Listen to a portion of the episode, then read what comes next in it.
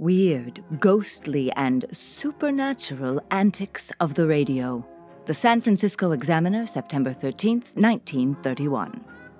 Strange voices in the air, music from a radiator, a pot of beans singing Ave Maria on the stove, a bathroom mirror that talked, etc., etc.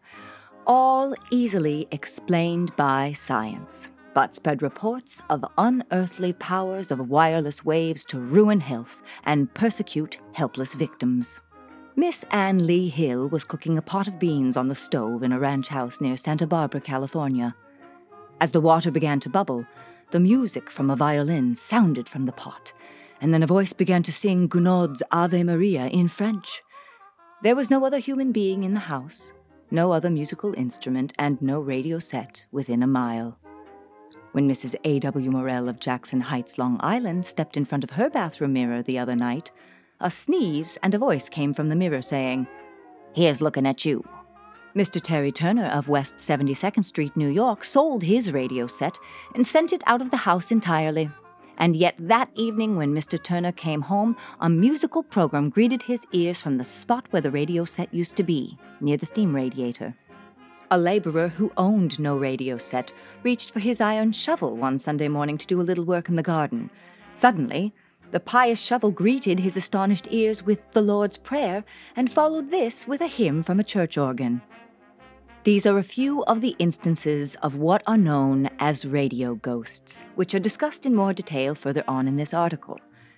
Scientists understand the reason why that pot of beans sang the Ave Maria and why Mr. Turner's radiator took up the job of giving the evening program after the radio set had been taken out of the house.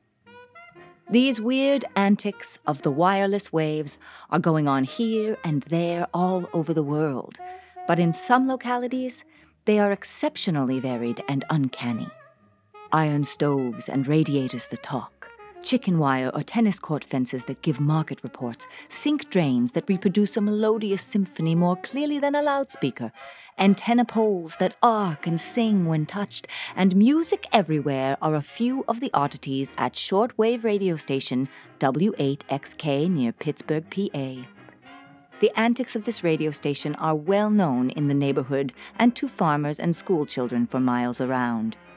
The whole atmosphere surrounding the radio building in Wilkins Township is charged with high frequency currents. The strongest part of the electric field is the building itself, but its effects are felt in the neighbors' homes at considerable distances. Visitors at the station are first shown the famous singing antenna pole. A tall wooden mast supporting one of the 49 meter aerials will give off a large blue arc when touched with a wire or a metal pole. This arc will sing, play, or announce, depending on the particular program broadcast from the station at that time. The signals are loud and as clear as from the speaker of a fine receiving set. If the pole is taken hold of, the hand being protected only by a rubber glove, the whole arm will become warm as an electric therapeutic treatment. Prolonged exposure will cause burns, but not the slightest shock can be felt. Another classic experiment of the station attendant is to use the stray currents to fry eggs on a block of ice. These men also tell of hot light switches and water faucets which sing and warm the hand when touched. These are all grounded now. High frequency burns are unpleasant, but were not uncommon when the station first opened. Attendants also mystify visitors by electric bulbs which light when grasped in the hand or when touched to a radiator or stove or a metal doorknob. These bulbs are the ordinary variety, but no current connection is necessary to light them when the station is in operation. Mrs. A.B. Zerby, who lives a short distance from the radio station building, scolded her husband one evening for coming to bed without turning off the radio set. Mr. Zerby was sure he had shut off the set, but the radio program still continued. He got up to see and found that the set had been turned off. An investigation proved that the radiator in his den was the offender. Barn dance music was distinctly heard coming from it. Mrs. Zerby has since often listened to WX8K transmitting to an expedition at the South Pole or giving the daily baseball scores without the inconvenience or expense of turning on her radio set. Her light bill has also been considerably reduced since the installation of the station. Whenever the broadcast is operating on wavelengths with which certain of her lighting circuits are in tune, the high frequency will illuminate her lamp even though the electricity in the house is shut off. An old fashioned stove in the basement of a nearby schoolhouse furnishes entertainment to children during recess. The stove is no longer used to heat the room, but the children find it a reliable substitute for a radio receiving set. Programmers may also be clearly heard on the school telephone, sometimes so loud that the conversation is drowned out. To engineers at the radio station, these phenomena are not mysterious. The musical antenna pole is a simple variation of the singing arc, well known to physicists. The human body furnishes sufficient capacity to build a high frequency arc between a wire held in the hand and the charged pole. No shock is felt. These currents are of such high frequency that they travel over the surface of the body instead of through it. The carrier frequencies on the antenna, varying with the modulation of the voice or musical instrument, will cause the arc to set up the vibrations of audible frequencies in the air. The cast of the stove and the radiator is likewise simply explained. Any poor connection at the station will cause an arc, and even though it be very small, if the stove is attuned to it, signals will be produced. A crystal effect between dissimilar metals will produce music from a wire fence around a tennis court at the station. If the terminals of a pair of earphones of the type familiar to radio pioneers be touched to the fence, the program is heard distinctly music, song, or market reports, whatever it happens to be. All this is perfectly well understood by radio engineers but such astonishing things seem uncanny to those who are not radio experts. It is not surprising that supernatural powers are attributed to radio waves, and that many people have attributed illness, misfortune, and hoodoos to the malevolent influence of radio black magic. Thus, the mysterious waves of the radio have been blamed for droughts, floods, earthquakes, heat, cold, headaches, stomach aches, the withering of vegetation, and even death of animals and human beings. Mental hospitals are full of people whose heads are ringing with voices and music that nobody else can hear, and therefore they are convinced that they have become walking radio receiving sets. But people outside of institutions also suffer from the same delusions. And one man went to court because he was sure that the waves from a New York broadcasting station gave him cramps every time he crossed 42nd Street. Fakers who are always quick to seize upon popular delusions are doing business here and there, correcting these mysterious and hostile forces Healers sent out healing thought waves over the radio, and credulous people have actually stuck their heads into loudspeakers to get the full benefit. Serious minded physicians have a rather hard time with such patients. Auditory hallucinations, as these imaginary voices are called, were a common enough symptom of mental disorder long before radio. But if the doctor tries to tell a patient that, the victim of the delusions can mention the radio ghosts' equally weird and mysterious phenomena that are real. In olden times, delusions of voices and hauntings and invisible persecutions were common among people with unbalanced minds. The famous Tom o' Bedlam, who wandered about the English countryside, was an example. The original Tom believed that moonbeams pursued him with malevolence and bats and toads excised magic spells over him. So common were these delusions of unseen influences that half wits were called Tom o' Bedlams, and there were hundreds of them. They went about in wild attire, partly naked, with a collection of vegetables in their hats. They made strange grimaces, utterly wild cries, and wandered about town and country, frightening or entertaining people. The unfortunates professed to see imaginary snakes, dragons, monsters, and ogres, and heard voices and felt unseen influences. At times, they would see blood on the face of the moon, dragons in the sun, and other portentous phenomena.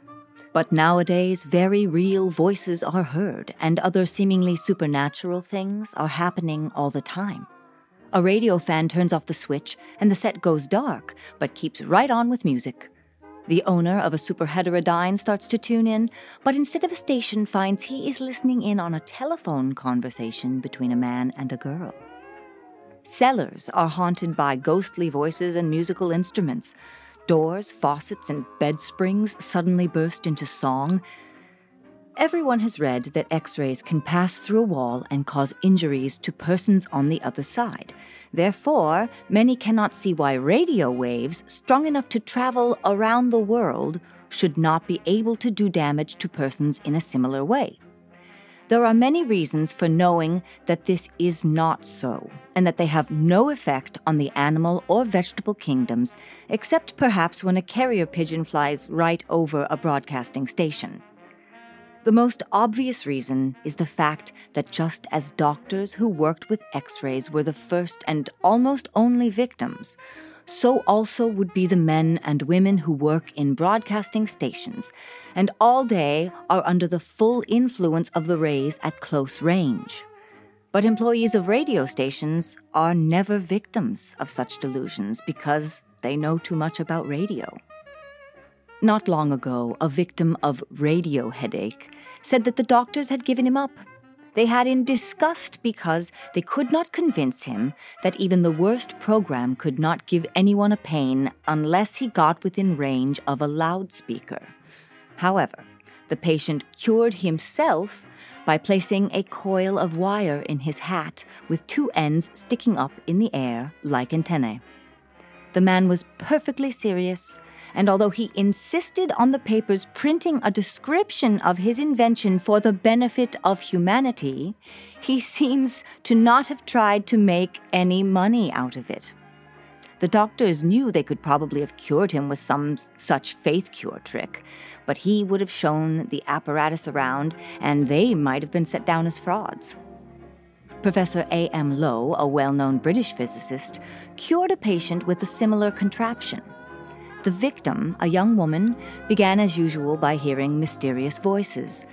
Presently, there appeared a second typical symptom of internal sensations. In this instance, the delusion proceeded to even more definite symptoms of distress, such as reddening patches on the skin that looked as if they had been burned. Persons not familiar with the records of mental disorders and their queer tricks would have little doubt that these visible signs on the skin indicated that something real was wrong with the woman. She did not imagine those red spots because anyone could see them. Experienced physicians, however, are familiar with the fact that such skin disturbances can be created entirely by mental delusions. Furthermore, in some cases, they can be caused consciously and voluntarily. This patient received no benefit from such salves and internal treatment as the doctors have because she believed that radio waves caused the trouble, and the doctors admitted that their medicine was not aimed at that cause at all. Then she chanced to get in touch with Professor Low, and very wisely that scientist made no effort to combat the victim's delusions. An attempt to tell the deluded person that he is wrong is not the way, alienists well know, to remove the delusion. Instead of argument, Professor Low admitted immediately that the effects were real and that radio might possibly cause these effects. As a cure, he prescribed a suit of metal underwear made out of ordinary wire screen like that used in Windows. As a matter of physical fact, such underwear would have little or no effect on the radio waves striking against the body. The cure, however, was complete. All that was necessary was to persuade the victim of the delusion that adequate means had been taken to prevent the supposed action of the waves. A distinguished New York alienist does not hesitate to treat radio diseases by solemnly prescribing an asbestos vest. Anyone who knows anything about radio understands that such a garment would have even less effect than wire netting lingerie. But then a person who knew that much would not suffer from a delusion of radio aches and pains, so it would work like a charm. Radio pills made out of flour and water, if given the assurance that they would neutralize the radio waves as they pass through the body, would work just as well. The only necessary ingredient is plenty of faith. Faith is a sure cure for imaginary diseases. Unfortunately, if faith is strong enough, it can go beyond imaginary ones and sometimes seem to cure real ailments. If a person has a pain that is not imaginary, it is usually evidenced that something is wrong, and that the conscientious physician is less concerned in relieving the pain, which is only a symptom, than in removing its cause. But faith healers have often succeeded in temporarily relieving an ache or at least making the patient no longer realize its existence until the disease that causes it has progressed so far as to be incurable. How can the medical fraternity be so cocksure that these radio diseases are imaginary when they cannot deny the existence of fully as strange radio ghosts? For instance, Mrs. George Lauterhuse, who was then Miss Anley Hill, was cooking a mess of beans in the kitchen of a ranch house outside of Santa Barbara, as already briefly mentioned above. She then transferred them from a pan to a large iron pot and promptly began to hear music. There was not even a receiving set within one mile of the place, and yet she heard a violin and a voice singing in French. Miss Hill, who was alone in the house, recognized Gounod's Ave Maria, and finally, after looking everywhere else first, put her ear down to the pot and discovered that the music was coming up to her out of the simmering beans. Though not superstitious, Miss Hill was alarmed.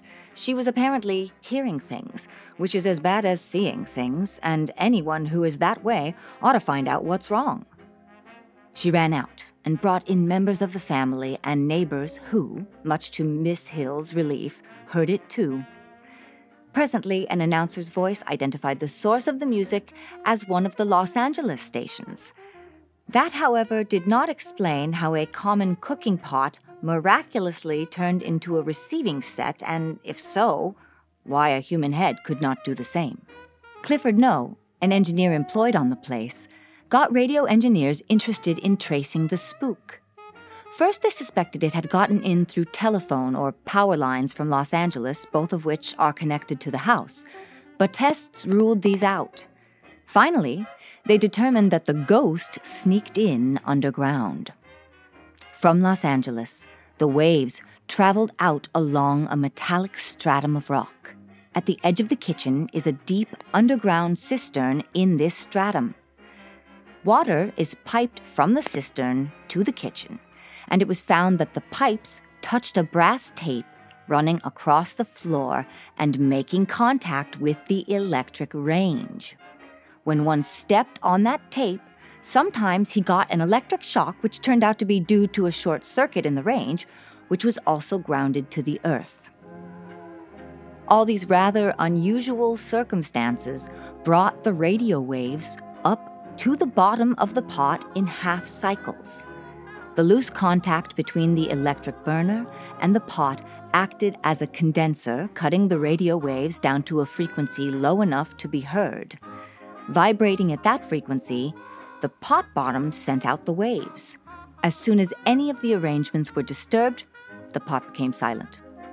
In order for a human head or other body parts to do as much, it would have to be hooked up with some such complicated combinations of metals, and the moment the person moved, he would cease to be a receiving set. Because of her experience, Mrs. Lauterhuse received letters telling of similar queer experiences. One woman had the disc wheels of her automobile turn into loudspeakers, giving off a radio program as she drove through the shallow water of a creek. No one could blame Mr. A.W. Morell of Jackson Heights, Long Island, for giving his wife a hard look when she woke him up after midnight with the information that the bathroom mirror had just sneezed at her and then said, Here's looking at you. He rubbed his eyes and went with her to the bathroom where, sure enough, the mirror had gotten quite garrulous. It was saying, I heard you call me NUOB and I gave you a call, but QRM was bad when you came back. You were QSA 3 R 4. Suddenly, a small girl's voice chirped in from the mirror. Hello there, Uncle Ernest. I haven't seen you for six years. The Morells, middle aged conservative residents of Cedar Court, an attractive apartment development, were amazed. They had long since doubted the existence of Alice in Wonderland and were skeptical of Houdini's ability to return to life in a shaving mug, but there they were ghosts in their white tiled and glistening white bathroom. The spooks, from the gist of the conversation, were having a family party for Uncle Ernest. All addressed him, but he seemed to be permitting them to do all the talking. It was a one way conversation, like a telephone call. Family gossip was interrupted at times by a curious code talk by the man with the Houdini voice. Dr. Wilson made it possible for me to speak, said a woman's voice. I hope you are well and that the weather is fine in Cleveland. Goodbye. Mr. Morell, a businessman who directs the distribution of machines which perforate paychecks, immediately thought that he had the solution which would puncture the mystery. He hurried out to the radio receiving set in his living room. It was off, silent. He examined the medicine chest, tapped the walls, but discovered nothing. The Morells had a radio ghost. Their cabinet mirror was, for no known reason, picking up a radio conversation. Often the voice from the mirror became so loud that it can be heard in the bedroom and parlor. As a result, Mrs. Morell suffers from radio insomnia, which is real enough. As usual, the identity of the ghosts was found quickly, but why they haunt that one medicine cabinet mirror and no other part of the house is not yet known. In the basement of a big apartment house where the Morells live, Dr. Herbert L. Wilson, consulting electrical engineer, operates a well equipped amateur radio station. He and his family and friends had to admit that they were the ghosts. But when Mr. Morell asked what they were doing in his wife's bathroom, they could not answer. And though the cabinet and mirror have been examined and the walls sounded and the pipes studied, still nobody knows. Two years ago, a farmhouse near Bellmore, Long Island, remained untenanted because from roof to cellar it resounded with the strains of a radio set that did not exist. Nobody could tell where it came from except that it was a little louder in the cellar, but when one was in the cellar, it seemed to come from the dining room above. The ghost was partial to WEAF programs and was never known to tune into any others. The owner, Mrs. Lou Greenemeyer, appealed to the National Broadcasting Company experts to exorcise the ghost for her, but they could not do it until three of them moved into the house. Walls and metallic fittings were taken apart. The sleuths agreed the loudest music came from the dining room floor. In the cellar below was located an old water system consisting of a tank, a pump, and pipes encrusted with green corrosion. An electric wire was touching one of the corroded pipes.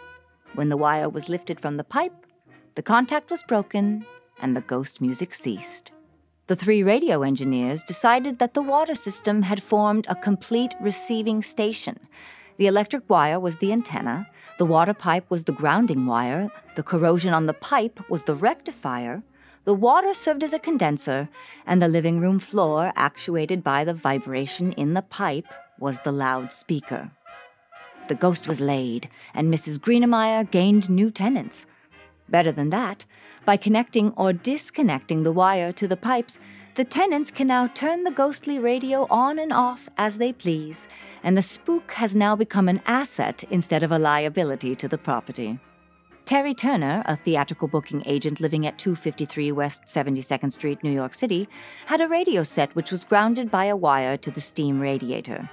There was nothing unusual about the set's behavior, and after a while, he disposed of it, sending it out of the house entirely. But the ghost of the set remained. That very evening, when he sat down in the living room, the radiator to which it had been grounded gave him a faint but clear program of the station that is now WPCH. Investigation showed that the station at the time was only three blocks away in the Majestic Hotel, since torn down, and that he had left the ground wire still attached to the radiator. The wire happened by a freak of luck to be just the right length to act as an antenna and pick up a harmonic or overtone of the station's wavelength. The radiator, being crude cast metal, acted as a rectifying element or detector, much as the old time crystals did, cutting the frequency down to the range of the ear. A Newark woman purchased a radio set and it worked fine for a month. She listened nightly to WOR. One night she turned on the set, heard the program, became sleepy, and then switched it off, preparing to go to bed. But the set, though turned off, kept playing. The woman experimented a while, but then, convinced it was haunted, picked it up and threw it into the yard. Her husband later retrieved it, summoned radio engineers from WOR, and they took the set to a laboratory, took it apart, and found that the apparent phenomenon was caused by a metal filing short circuiting the filament circuit, allowing a faint current too feeble to make the tubes glow to pass. The set played faintly, though apparently the low burning filament tubes were not lighted. The set was repaired and sent back to the woman. Veterans of the NBC staff who were attached to station WEAF in the old days tell of a woman who rushed into the studio and registered a vigorous protest against WEAF operating on the same frequency as my bed springs. She claimed WEAF programs were being reproduced in her bed coils. Later, a man appeared at the same studio asserting that the broadcasts were coming through his bathtub. He demanded that it be stopped. These cases were not investigated. The woman was advised to write the manufacturer of those noisy bed springs, and the man to tell his troubles to his plumber. People should not kick about it, they thought. They ought to be glad that they were getting entertainment free without buying a set or even a single tube, they were told. In Des Moines, Iowa, an elevator man found to his surprise and pleasure that the signal box in his car showing what floors were calling him had for some mysterious reason converted itself into a receiving set. And now all day he is entertained by everything a local station puts on the air. In New Jersey, a telegraph operator found that his instrument was not merely making clicks, but giving off words and music. WABC New York, the key broadcasting station of the Columbia Network, was invaded one day by an indignant man who demanded that the station stop broadcasting because it gave him a terrible pain.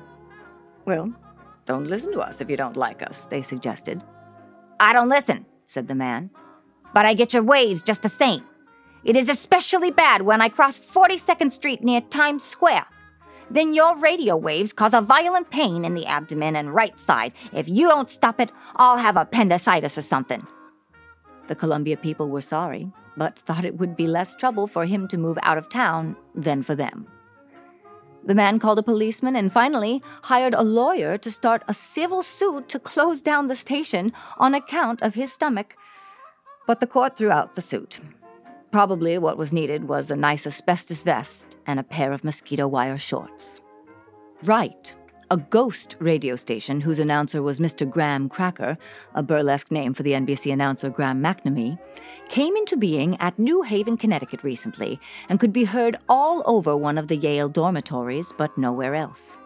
The president of the university and many other sedate members of its faculty learned that ghosts of their voices had been making wild eyed red speeches these were followed by what purported to be the president of Harvard and other dignitaries speaking in a most unexpected vein. It was all a result of one of those tricks that the radio is continually playing. A Yale junior had just rigged up a new receiving set one evening, but lacking an aerial, he had used his steam radiator for that and found a ground also. The reception was disappointing, but the boys next door burst in with the information that everything they said could be heard in their set, and also that it was coming from their radiator. By turning on the full power, it was found that all the radiators in the building could be made to talk.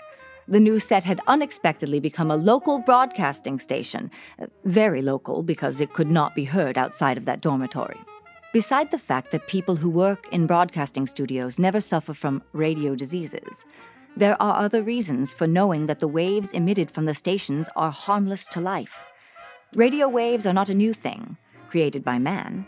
The only novelty about the waves is that man has regulated them in such a way as to use them to carry words, music, and other signals. A year or two ago, Paris physicians discovered an individual who believed that he could smell by radio.